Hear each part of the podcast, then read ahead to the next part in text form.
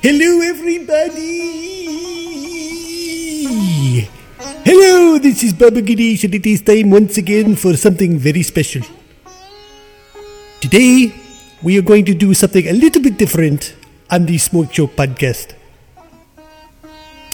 For those who listened last week, you know that I was in Delhi, India, and I was celebrating the annual Holi festival. And it was so beautiful. But I had to return to the United States.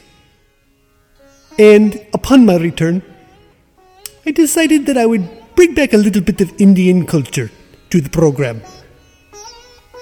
So tonight I'd like to share a little bit of something from my childhood, a very famous Indian folk tale. The name of this tale is called Dirty Pig, and it goes like this The tiger had had a good day at hunting and had eaten to his heart's content. But now he wanted a drink of water, so he made his way to the pool. A young pig was drinking at the pool. When he saw the tiger approaching, he froze in terror. But the tiger ignored him and bent down to drink, only to recoil in disgust because the water smelt foul. So he decided to go to another pool. The pig, puzzled by his behavior, jumped to the conclusion that the tiger was going away without drinking out of fear of him.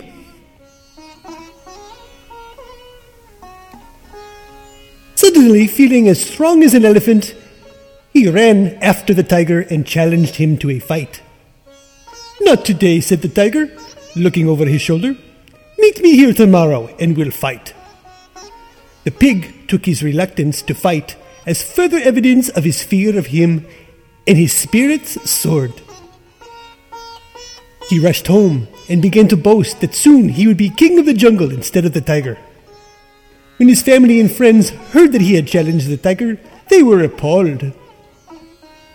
They guessed why the tiger had turned away from the pool and took the pig to task for his foolish action. The pig soon realized that he had made a terrible mistake and was seized by a cold panic.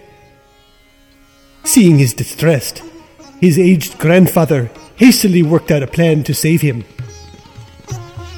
Keep your appointment with the tiger, he advised his grandson. Otherwise, he will come back here looking for you and slaughter us all. But before going to meet him, roll in the dirt and the mud so that you stink to high heaven. Then the day of the big fight came.